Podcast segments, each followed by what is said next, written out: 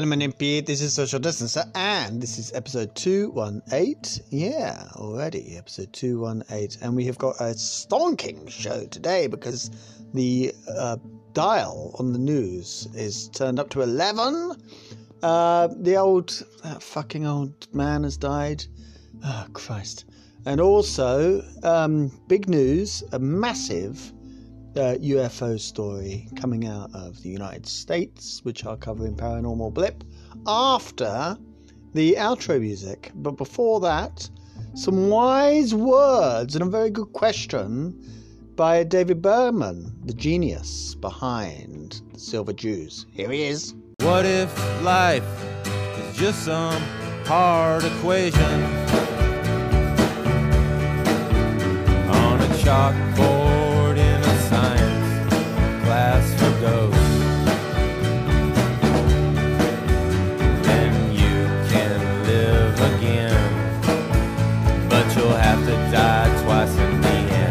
Very good questions. I couldn't have put it better myself. Now, it's been a crazy week. I mean, extraordinary. A couple of days ago, it was quite quiet, and then it all exploded all over the world. Um, the death of Prince Philip has, in most quarters, been marked with the kind of, you know, dutiful respect you would expect. Um, but not by me, because I cannot forgive this doddery old fucker for protecting his son, who is, after all, you know, it is been alleged that he raped a child, this fucking Prince Andrew.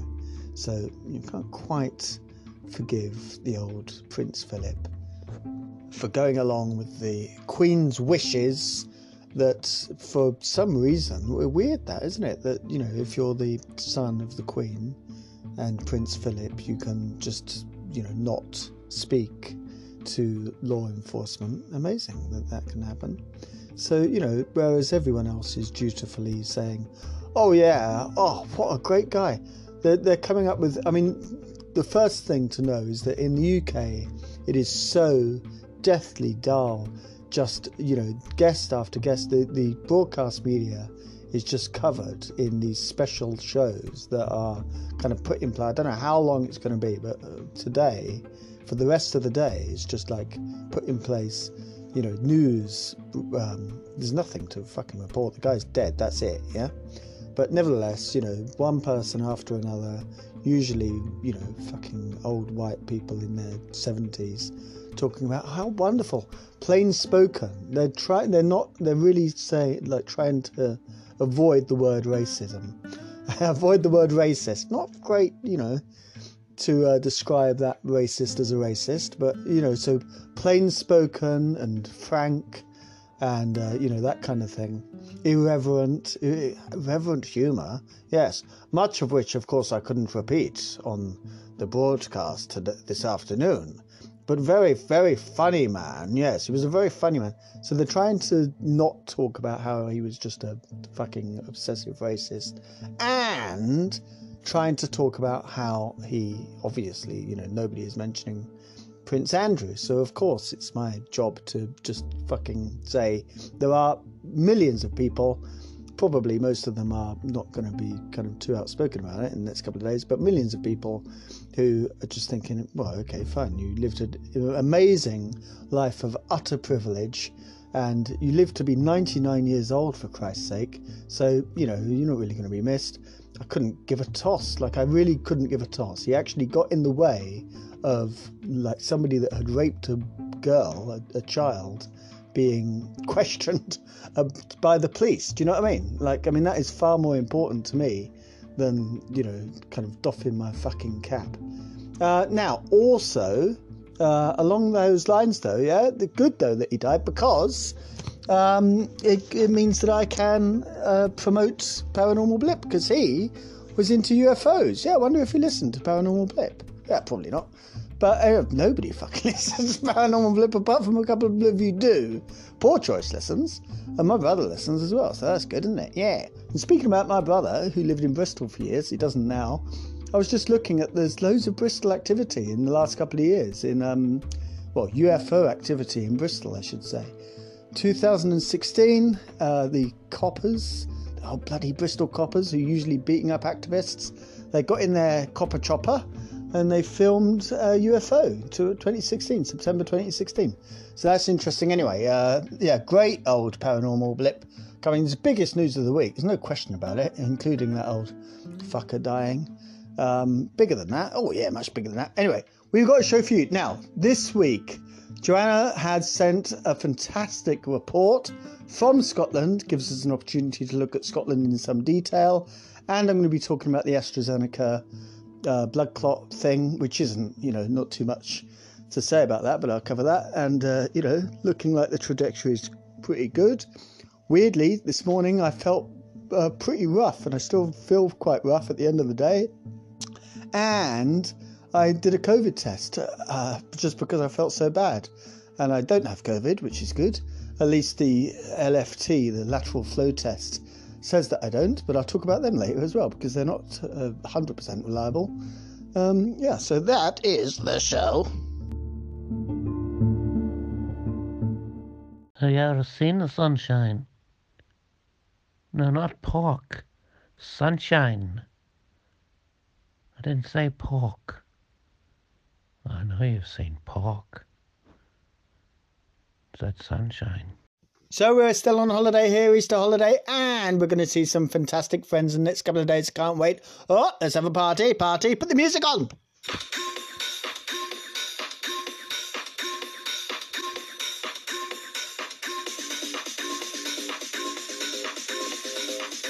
Buckingham Palace has announced the death of His Royal Highness the Duke of Edinburgh. Oh, what a downer, what a downer. Anyway, who's got the Pringles? So Joanna sent through a summary of her uh, year, kind of. You'll hear that in a minute, but it does give us an opportunity to take a look at the COVID year in Scotland. And um, so this is quite interesting. Obviously, Scotland has been, uh, you know, kind of massively affected by the the Johnson effect, the sausage effect, uh, being the closer you are to Boris Johnson, the worse you're going to be, basically. And Joanna talks about how there's a general consensus that Nicola Sturgeon has done a better job than Boris Johnson, um, which isn't saying much. Talk about fucking um, fainting with taint phrase. What's that phrase? Painting with taint pays. Yeah, I think it's that. Paint trees. Um, I can do that though because my mother was uh, Scottish. right, yeah. Do you know my dad met the Queen? Did you know that? Probably didn't know that. Fucking nobody knows, but I do know. And he was totally like, "What the hell are we doing? Like, wake up, everybody, wake up, wake up, everybody, wake up." So anyway, but they didn't wake up though, did they? No, they kept doffing their bloody eggs. Eggs. Yeah, that's what they did. It sounds like a Scottish word, that doesn't it? Eggs. I'm not feeling very well. right. Um, what my symptoms are, by the way, because I know I just, in a very slapdash manner, said, "Oh yeah, I just did a COVID test, yeah," but it came out negative. Um, I woke up this morning, and I felt like, cool, this isn't very good. I don't feel very well. I've got. Uh, I, I saw some friends yesterday, in the manner of two households merging, outside, socially distanced, all very, you know, um, all very hush hush, all very, you know, what's the word? Responsible. And uh, very c- close friends who've been, you know, just as careful as, as, as we have in my household and it was brilliant seeing them. And we went on a great big walk, which was lush, man, bloody lush. And um, we've both got two. Uh, we, we've both got one boy each, one son each, and so the sons just loved spending time with each other. You know, incredibly.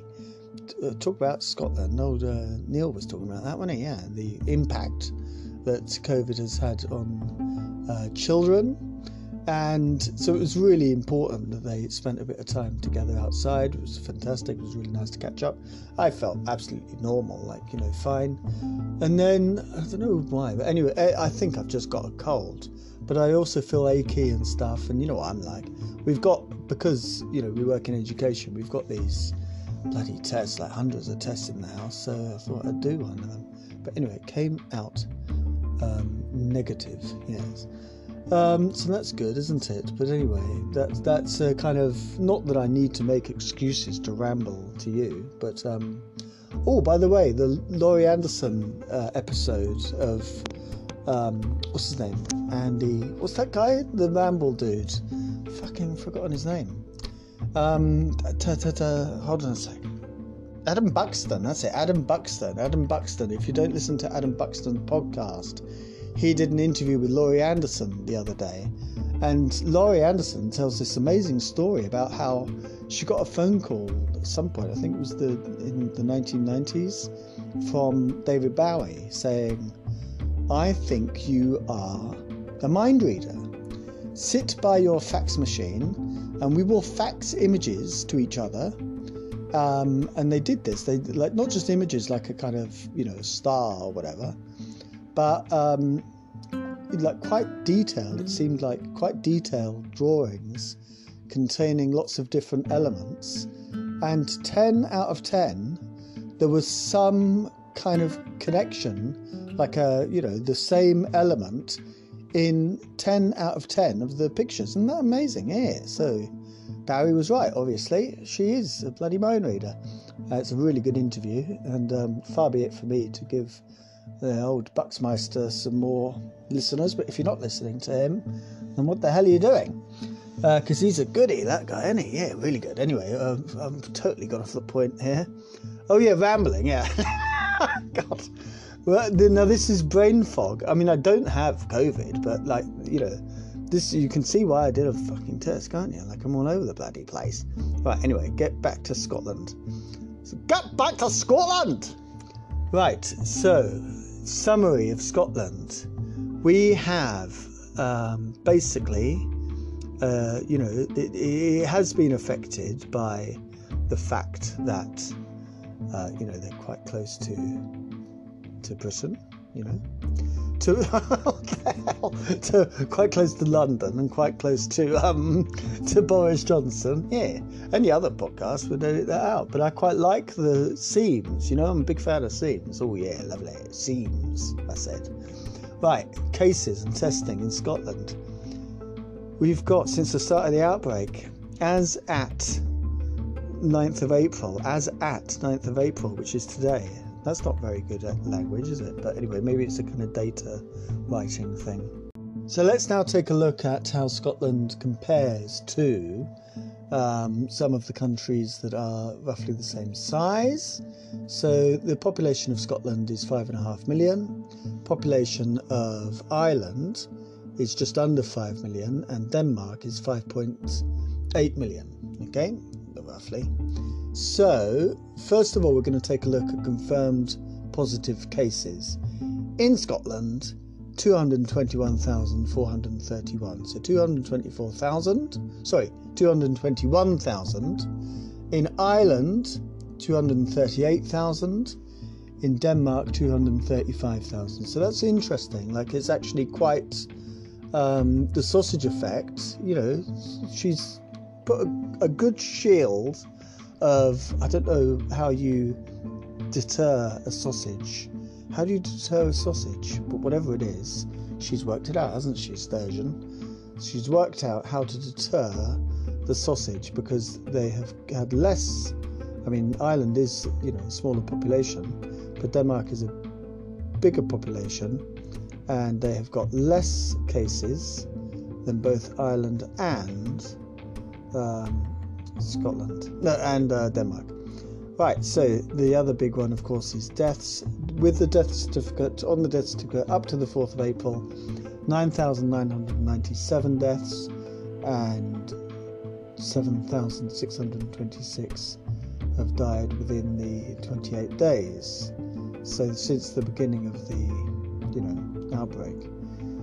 So that's, um, you know, it's, it's not great, is it? Let's see how that conf- uh, compares to these two countries. Well, Ireland Oh, now this is very interesting, actually. Very interesting. So even though they've got fewer cases, the case positive, whatever it's called, death ratio, the death case ratio, is worse in Scotland, quite significantly worse, because in Ireland they've only had 4,737 deaths, and in Denmark they've only had 2,437 deaths. And is it true? Is that right? Is it right that, that New Zealand has only had 26 deaths? What on earth? That's extraordinary, isn't it? Unbelievable. So there now we do see the sausage effect. So you know, but bad, bad, really bad. Nearly ten thousand, well over now, ten thousand people dead in Scotland. So and then they go on to talk about the um, the breakdown of deaths, which is quite quite interesting. Thirty-three percent of COVID-19 registered deaths related to deaths in care homes. I think that's um, quite quite the same. Is it roughly the same in in um, England? I think as well. So anyway, so here is um, Joanna. Hi, so this is Joanna, and I live in Scotland. So this is just a little bit about my COVID experience. So COVID has been bad here. I don't think it's been quite as bad here as it has been in England, but it's still been bad. There's a general feeling that, that while Boris Johnson hasn't done a great job, Nicola Sturgeon has. Um, and I think there's a general feeling she's worked really hard. Of course, we could have probably done some things differently, gone into lockdown earlier, come out of it later. We've had slightly different rules to England in terms of our tier system. It's been slightly different and our timings, but it's been round about the same ish um, as England. And yeah, so yeah, so at the start of lockdown last year, I was uh, living on my own. I live on my own, and I really felt like I wasn't was going to struggle to survive lockdown because the idea of being isolated from everyone wasn't great. Which I think is probably a big problem for a lot of people. Um, yeah, but um, so I kind of wanted to get a cat, which isn't practical because I'm allergic to cats. Um, but then I was all right. I'd spent a lot of the first lockdown looking after my gran uh, to save my dad from doing that because my mum has, you know, some underlying, not not too serious conditions, but just not ideal uh, for COVID. And that was quite good in a way because it got me sort of out of the house and socializing or, you know, seeing my gran um, because that was before the bubble. Being able to bubble with another household was brought in. Um, so as soon as that happened, bubbles happened, I bubbled with my mum and dad. So yeah, so now it's one year on, and I'm now vaccinated fully because I made a snap decision to go into nursing in July and so I'm a first year student nurse. So I've had my two vaccinations now, and um, that feels pretty good.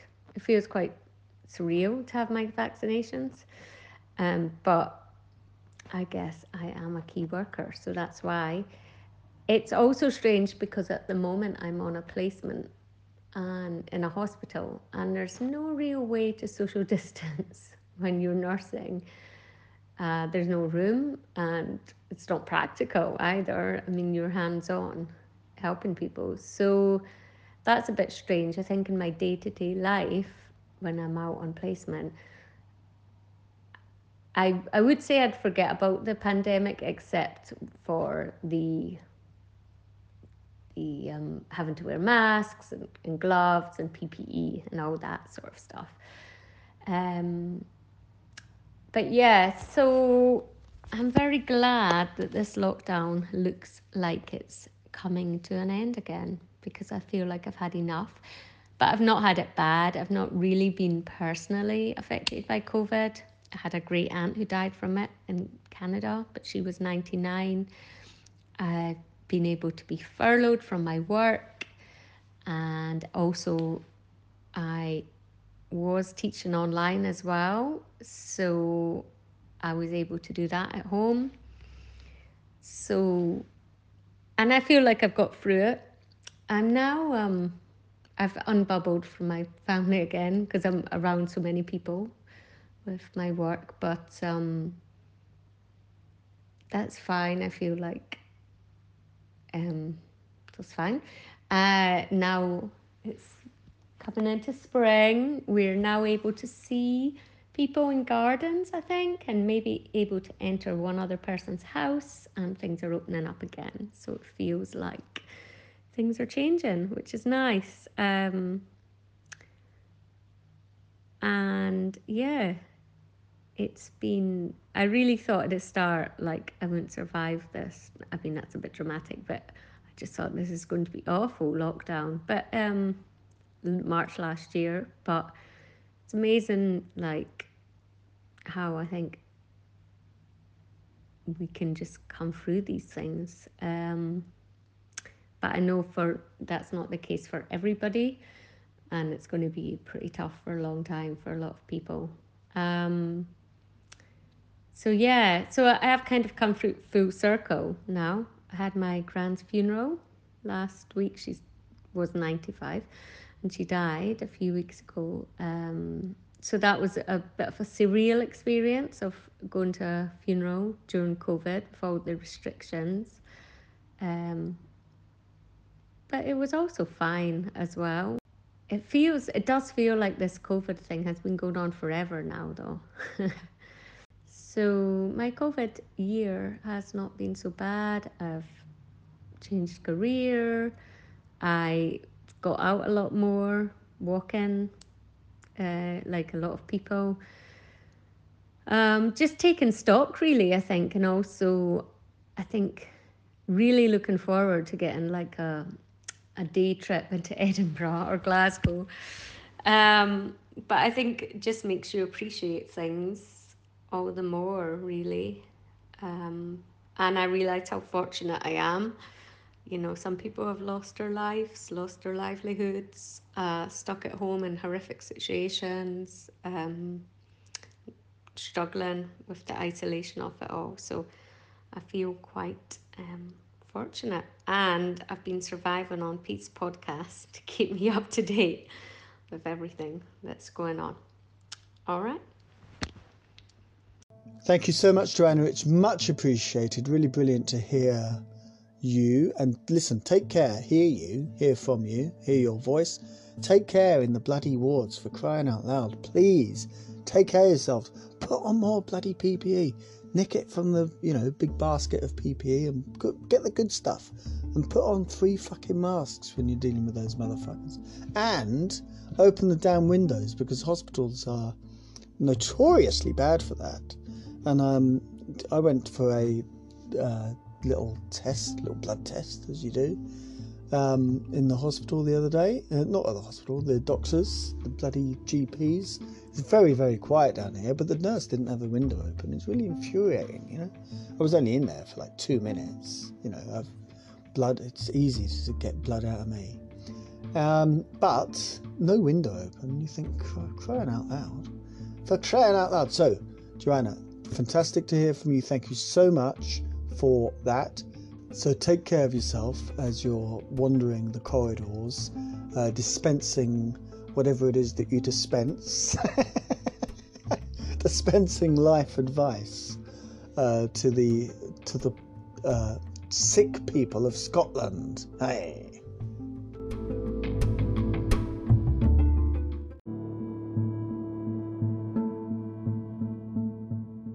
So we had some uh, advice, new advice for people under 30 in the UK. They're going to be offered an alternative to the AstraZeneca vaccine after the um, JVCI, I think that's what they're called, Joint Vaccination Clinical uh, I. What stands for I? I. I, maybe it's just I, um, they said that 19 people have died from blood clots, 79 people have had the blood clots. The risk is tiny, absolutely like minuscule, and people are saying, well, you're more likely to choke on your you know food that you eat, you're more likely to drown in the bath, you're more likely, far more likely to have a car crash, far more likely to crash your bike into a pane of glass that is being transported by two people um, across a pedestrianised walk space. Um, so, and here's Professor Lim explaining all that. Acting really in the interest of safety and for public benefit, uh, JCVI feel that there are three points of advice that we would like to put across. The first is that information given to individuals who are being offered vaccination and information given to health professionals should be appropriately updated to reflect the latest considerations and deliberations by JCVI and by MHRA. The second point is that those who have received their first dose of AstraZeneca vaccine should continue to be offered the second dose of AstraZeneca vaccine according to the set schedule. And the final bit of advice is that adults who are aged 18 to 29 years old who do not have an underlying health condition that puts them at higher risk from serious COVID 19 disease should be offered an alternative COVID 19 vaccine in preference to the AstraZeneca vaccine where such an alternative vaccine is available. And perhaps it's useful to state uh, what is not advised as well we are not advising a stop to any vaccination for any individual in any age group. We are advising a preference for one vaccine over another vaccine for a particular age group, really out of the utmost caution uh, rather than because we have any serious safety concerns. So, the advice obviously is to take the uh, AZ jab for your second jab if you've had it, and if you are under the age of 30, you will. And, and if they're, I mean, it's not a kind of hard and fast thing. They're not saying don't take a, AZ, AstraZeneca, if you're under 30. They're saying that if possible, they will give you an alternative and there should be alternatives because they've got a couple coming on stream, haven't they? Yes. But I also heard that Johnson and Johnson have got blood clot issues as well, and I think that might be to do with the way that they're made. I'm not entirely sure about that, but I, I think probably it is to do with the way that they're made, isn't it? Yeah. Well, it must be. Obviously, it's to do with the way they're made. Right. How are we doing with the old vaccination? Well, pretty good actually. We're having a big drop in the number, the total number going out as warned a couple of weeks ago. Well, it is now April, and we are getting that drop, that expected drop. But the vast majority of people that are being given the vaccine are now getting the second dose. So it's in that kind of time frame where you know the first doses get the second dose, and I should get my second dose in the next couple of uh, weeks, which is good. But next four weeks definitely, and um, yeah, so that's exciting, isn't it? Yes and uh, we're doing really well. So 12% have got the second dose, so all dosed up, and then 60% have got the first dose in the UK. That's uh, 60% of adults over the age of, well, adults, you know, people over the age of 18. Now, do remember though, please, that um, you need to be like really core. Okay, here's the thing be cautious and stop don't stop not being cautious right? That's clear isn't it? Yeah very clear. Be cautious and don't stop not being cautious. Yeah because you don't know if this thing works on you personally. Yep there's a good mathematically there's a very good chance that it will work okay? Uh, but you don't know. And you definitely do know that it's not really fully in your system until after three weeks of you getting the jab yep so more and more people listening to this, I know loads of people who've had the jab, you know, loads of people. I also know quite a lot of people that haven't had the jab at all. The jab at all. So when you get the jab, don't start thinking, oh, I've had the jab now, you know, we can go out partying. Of course, you're not going to do that, but you really still need to do all of the things that you need to do all the time, yep? And uh, Noel, by the way, I said that Noel's on the show next week? Maybe I have, maybe I haven't, but I'll say it again because he has recorded, uh, you know, typically outstanding piece of audio, um, beautiful, and he says, you know, about yeah, like uh, keys check, mask check, hand sanitizer check, and we've got to get into that. I'm sure you all are, but even after the jab, and he's getting his jabs in, we uh, you've got to get into that thinking that you know you don't get sloppy, you know. And this is the way out of it. This is the way out of it. Now, the Southwest, because it's a holiday destination, very lucky to live in a beautiful part of the world, the Southwest is expected, the modelling shows that it is going to go up in the Southwest come the summer. And the reason for that, we, we imagine, although nobody hasn't said this, the only reason really is that people are being told to, uh, you know, kind of tra- uh, holiday in the UK. And loads and loads of people are going to holiday in the UK, kind of, you know, a lot of people. It looks like they are going to allow countries certain like travel, holiday travel to certain countries later on during the summer holidays in the summer, you know, like July and August, end of July and August. But we know, of course, that many, many, many people are going to come to the southwest to holiday, um, more than normal. There's no question about that. So that isn't great for us, you know, for us locals. Uh, but at the same time, you know, if you're outside, I mean, you go to, you're not going to get COVID 19 at a beach, for Christ's sake. Nobody, in the world of social distancing, people aren't going to come up to strangers and start talking to them on the beach. Do you know what I mean? That never happens anyway. We're British, for Christ's sake.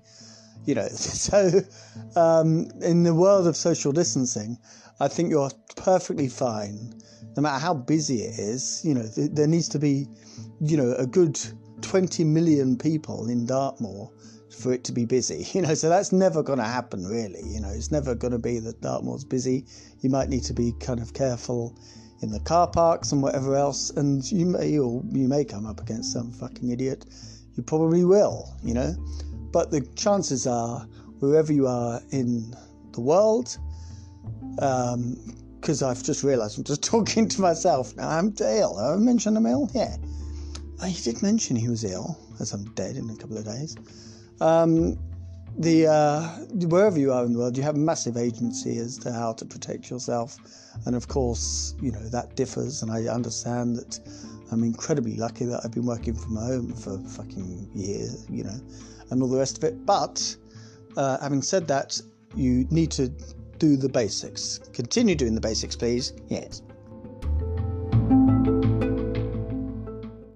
Episode 218. Thanks for listening. Have a great weekend if it is the weekend, and see you next week for a bumper episode featuring Noel with his outstanding new piece of audio. And we're going to do a deep dive into New York and the United States, and we're going to look at Biden. How's Biden? I haven't spoken about Biden for a while. Now we're going to look at the ant. Not look at the ant, but think of the ant. 168 million years old. The ant. One, two, three. Walk between the raindrops. Take care of yourselves. Do everything that you would expect me to say at this point, and do it all. Please do it. Yes. And uh, after this, we're going to have paranormal blip. And by the way, I didn't realise this when I recorded Paranormal Blip a second ago, but obviously I'll put all the links in the episode description of the PB stuff, Paranormal Blip. Yeah. Bye. See you later.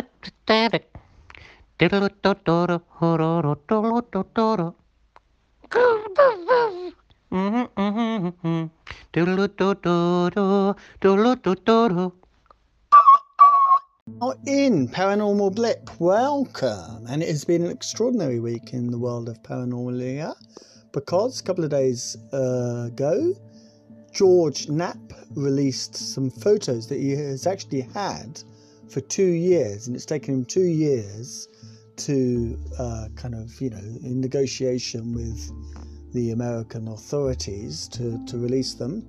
And he released them a couple of days ago. Easiest way to see them is to just follow George Knapp on Twitter, G underscore Knapp, and then you can see these uh, images. And they're from his organization, Mystery Wire. They're not from his organization, Mystery Wire. I should say that they've been released via his organization, Mystery Wire. And Mystery Wire is part of the Las Vegas based news organization that he works for. Yes, it's easy for me to say. And that, that is uh, Mystery Wire is also on Twitter. So, first of all, George is at G underscore K N A P P on Twitter. And then Mystery Wire is on Twitter as well, which is spelled, you know, Mystery Wire. And so that's got all of the bloody stuff there. And so th- those were three images of still, you know, uh, unknown craft that were photographed by the navigator basically in a two seater jet. Yep, the pilot is in the front seat, the navigator is in the back seat, and the navigator um, took photos of these three craft that still they don't know the you know the bloody air force and the US military who have been looking into this still don't know what these craft are. They're different shapes. They go by interesting names. The acorn and the sphere i think is one of them. And um, another one as well. I can't remember what the other one is but it's like just these funny looking fun, funny shaped uh, weird shaped craft yep but they're still photos okay? Um, you know so that's interesting to see and they look funny you know quite interesting. And uh, on mysterywire.com you can see and i think also on the mystery wire youtube video which is available throughout the world mysterywire.com is part of this bloody uh, news um, you know this this news company this news channel out of las vegas. So that's blocked like unbelievably to people outside of britain uh, outside of the united states. You can vpn it you know get around with a vpn but anyway they upload everything onto their youtube channel and so there's a report on that. Now but that was just the taster if you like or the teaser if you like or the um, first bit of a course what's that called the t- the thingy, you know, uh, it's called the starter. It was just a starter because then yesterday, 8 p.m. yesterday in the UK, 12 noon Pacific Standard Time, the documentary filmmaker Jeremy Corbell, who's most famous for this film, which is on Netflix at the moment, which is called Bob Lazar Area 51 and Flying Saucers, which is definitely worth watching. I've spoken about it in the past um, Jeremy Corbell um, released a, a, astonishing video. I mean, there's no question about it. Video, astonishing um, footage of filmed by um, the Navy, the U.S. Navy, of uh, three um, kind of like pyramids. What he describes as three pyramids. They look like triangles, float like basically like flying around. Two of them are static, one of them is flying around. The footage is about, I don't know, like 15 seconds long or so, and it is amazing. And they still don't know what it is, the US, um, you know, kind of authorities, and it's used as uh, a kind of like a, a well, let's just go into this here. Now, this is Jeremy Corbell on Twitter.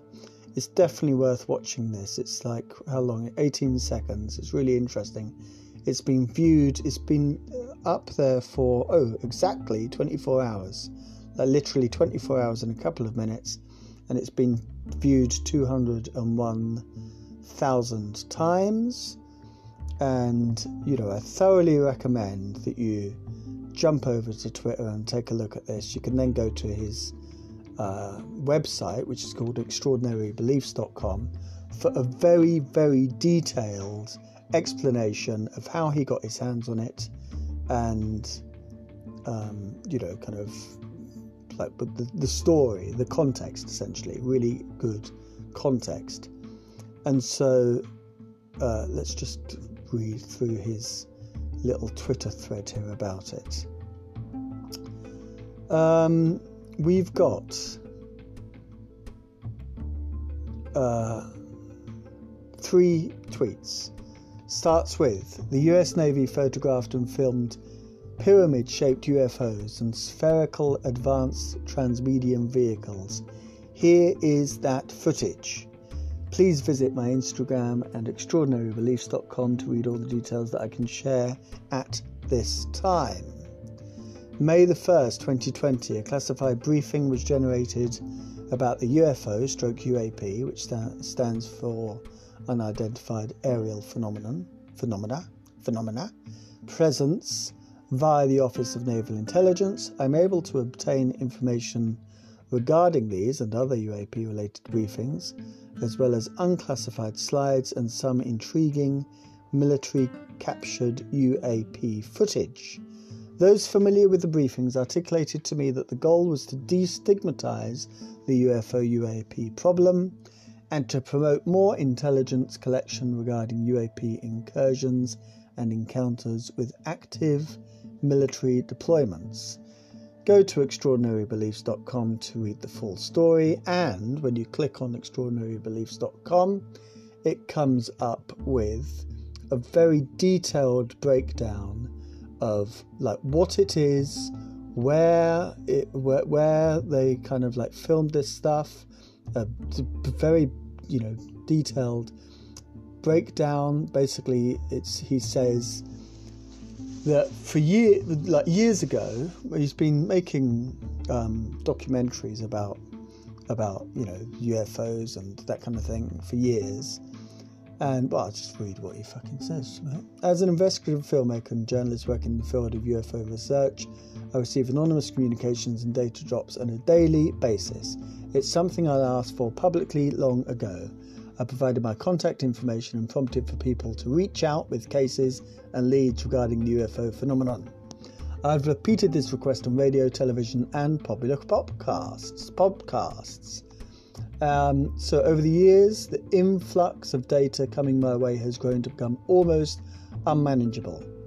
I now receive no less than 900 actionable communications a month, often with large attachments of audio, photos, and videos. So he then goes on to talk about how, like, his filtering process. You know, this guy is a documentary filmmaker. Okay, fair enough. But he's working in cahoots with George Knapp, who is a like you know this guy was an award-winning investigative journalist for years before he was approached by Lear, who came up with the thing, the scoop of the um, stealth bomber. Bloody, you know, old school um, paranormal blippers know all this, don't they? Yeah. But so these guys, like you know, it's, it's go, have gone far beyond the drunk uh, you know, farmer in the middle of nowhere, like like seeing, you know, some unreliable. Like it's totally. Not only do we have, um, you know, footage by like shot by the bloody navy and then used in intelligence briefings by the like U.S. military. But we also then, so that's like, you know, how kind of verifiable do you need? Do you know what I mean? But then you've also got on the other end the guys that are being sent this, leaked this, they're also like thinking, well, we have to make sure that this is absolutely like, you know, what they're saying that it is, you know? And so they're doing all of the checks possible for to be done. all of the checks possible to be done. And interestingly, as part of this kind of release, uh, Corbell was interviewed by George Knapp, a fantastic interview that I'm going to play a part of in a moment.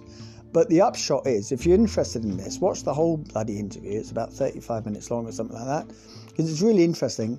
They make the point for some people, you know, you you could have, you know, like a spaceship landing in or some kind of unidentified craft landing on the lawn of the White House, you know, aliens coming out and waving, and then they'd still loads of people would still think, oh, well, it's of it's just CGI or whatever. Do you know what I mean? Like there's there are, you know, some people aren't going to be convinced, and then of course you've got a whole bunch of people, like some fucking like people on the internet, and they talk about irritatingly enough.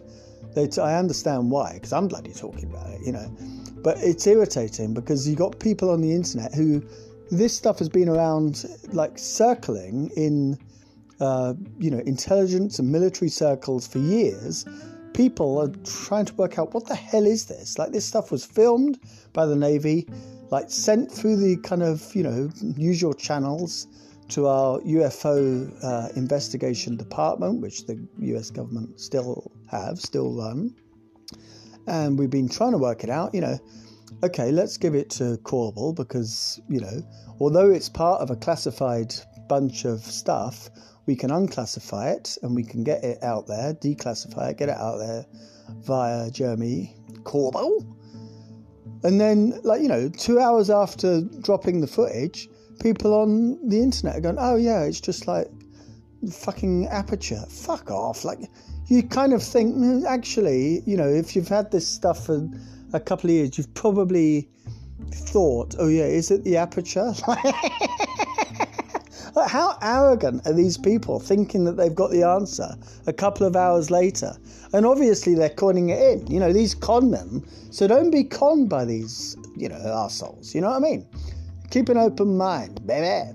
So anyway, go to that thing. Watch that thing. It's really, really good. And here's a little bit of old Jezza, Jezza Corb. Not Jeremy Corbyn, no, not fucking Jeremy Corbyn, but Jeremy Corbell. And here he is. This is the conversation that he has with George Knapp, which is on YouTube. Mystery Wire. Just Google uh, YouTube search Mystery Wire. And they were pyramid shaped UFOs that came up on our uh, destroyers and on our, um, you know, Navy uh, warships, and uh, we couldn't figure out whose they were. All in the same time frame as the USS Kidd, right? Are these ships traveling yeah. with the Kidd? Yeah, yeah. So at that time, that was in July 2019. It, it, got increasingly strange. The 14th and 15th in July, there were some like drone sightings. And by the way, on the other ships, they had different things that happened. So like some were just like lights that did figure eights and patterns and 90 degree turns. Uh, others were like a different color light, like red. Uh, this was a dramatic event in July of 2019 off of the USS Russell that is intertwined because it was later in the month. And there's a hint to that in these um, uh, emails that were leaked, or, or, sorry, that were obtained through uh, Tyler Rogoway, where there were there were other recent events. This is what they're talking about. Makes you wonder what uh, whether the agenda of whoever is flying these things has changed, because there have been these um, fairly dramatic, ongoing disclosures. I mean, um, things that appear in the sky in places where they know they're going to be detected. Off the East Coast, uh, of Virginia, of Florida, you know, with these ships with all kinds of sensors and planes with all kinds of sensors. And this extended uh, series of events, uh, the USS Kidd and the, uh, the Russell and the Omaha, it's like they want to be seen now all of a sudden. So it goes on. I mean, it's really fascinating stuff. There's George Knapp there, so he's trying to think, you know, what is going on. If you can uh, command or, or, you know, kind of pilot a transmedium craft, meaning that you can go through space, air, and water. You know, you and you know that like we we know that what's his name um, Corbell later on talks about how uh, there, there's he's had a data dump, as he calls it, um, uh, of of um, UFOs over nuclear facilities. Yep. So this thing, you remember from um, the phenomenon, the capacity that they have to turn off nuclear facilities, turn off and on nuclear facilities as they wish, at their will. Extraordinary, yeah? And Corbell has said that he's had a data dump around that as well. So, you know, Knapp is now thinking, like, you know, if you can do that, what is, you obviously you know that you're being watched.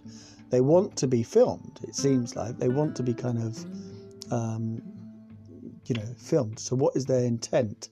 And apparently, Corbell was saying the reason why they were doing this wasn't just to destigmatize, you know, the kind of thing of UFOs. And part of the reason why UFOs are now being called UAPs is part of that, you know, try to get away from calling them UFOs, obviously, and all of this kind of stigma associated with that phrase, that that term UFOs. Um, but it wasn't just to destigmatize it; it was also to to kind of answer that question: What is the intent?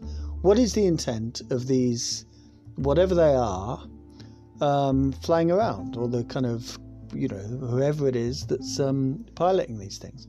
Absolutely fascinating. So I can't recommend that uh, enough. For me, it's the biggest story of the week closely followed by AZ, closely followed by that old fucker dying. So, for the second time, see you later!